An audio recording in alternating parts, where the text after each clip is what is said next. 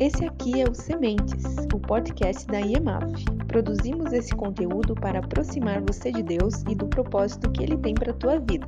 Prepare-se para aprender, praticar e dar frutos.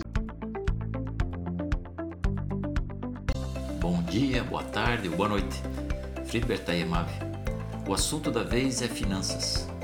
Vamos olhar para a Bíblia e ver o que ela diz sobre princípios de propriedade, sobre dinheiro, sobre dívida, sobre poupança e como colocar essas instruções em prática. Vamos lá?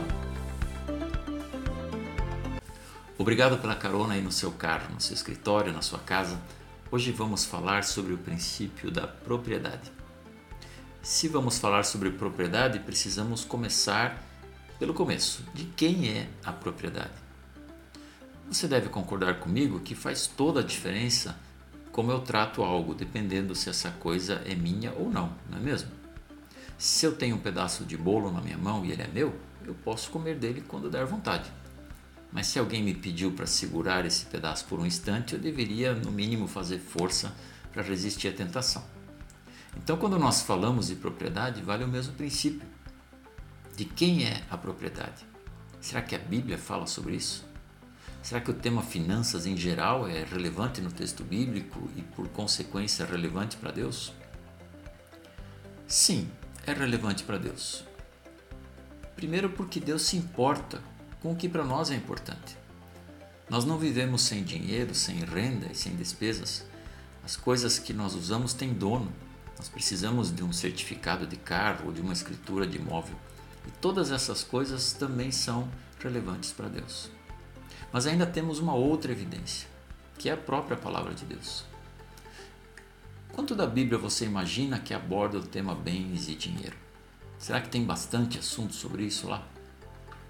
Só para você ter uma ideia, a Bíblia tem mais ou menos 500 versículos que falam sobre amor. E tem mais uns 700 que falam sobre fé. Mas são mais de 2.300 só sobre recursos materiais e como melhor usarmos os recursos que temos. Ou seja, parece que Deus realmente se importa com o assunto. E é importante frisar que cada instrução que a Bíblia tem sobre qualquer assunto tem resultado uma vida melhor para mim. Quanto mais estou alinhado com os princípios bíblicos, mais paz eu desfruto. Então vamos lá. O que é que a Bíblia diz sobre propriedade?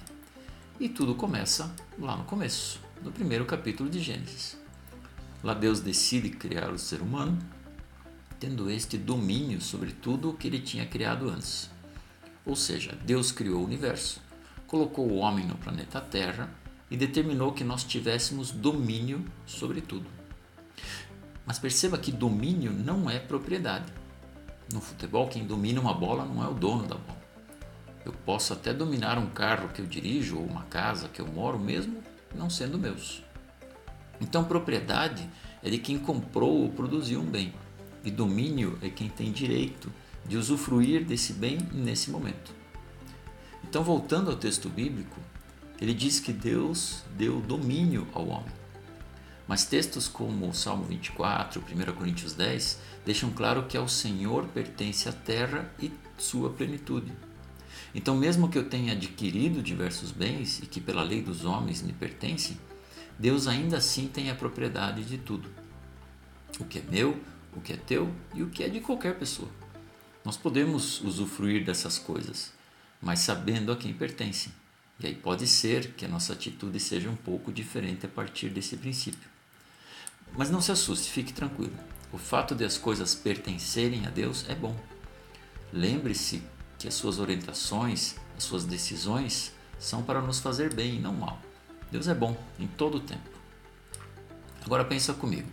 Quando você tiver que tomar uma decisão difícil sobre alguns dos seus bens, sabendo que Deus é dono, que Ele te ama e que Ele sabe todas as coisas, não fica mais fácil confiar nele e deixar que Ele decida e oriente o que fazer?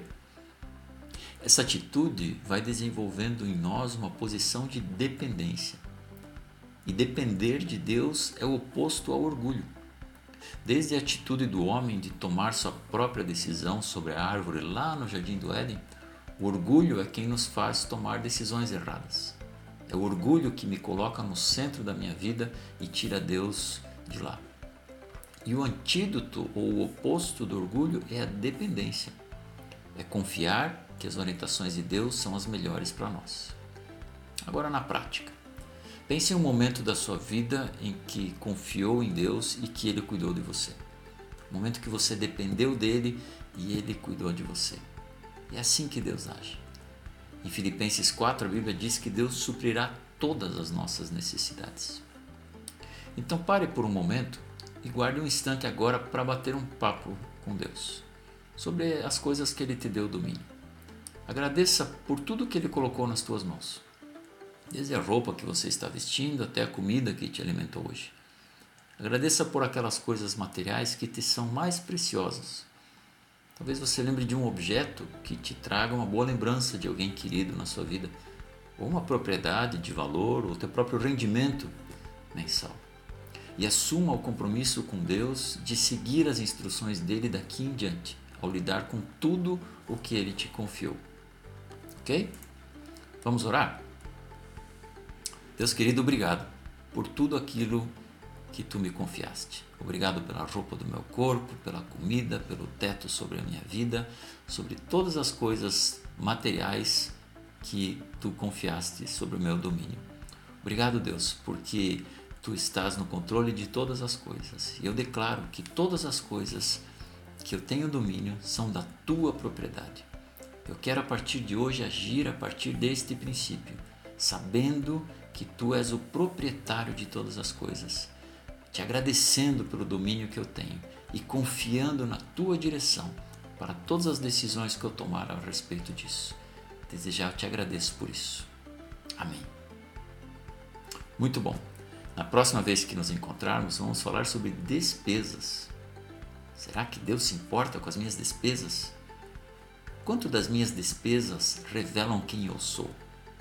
Será que onde eu gasto dinheiro não fala algo sobre o que eu realmente penso a meu próprio respeito? Nos vemos no próximo áudio.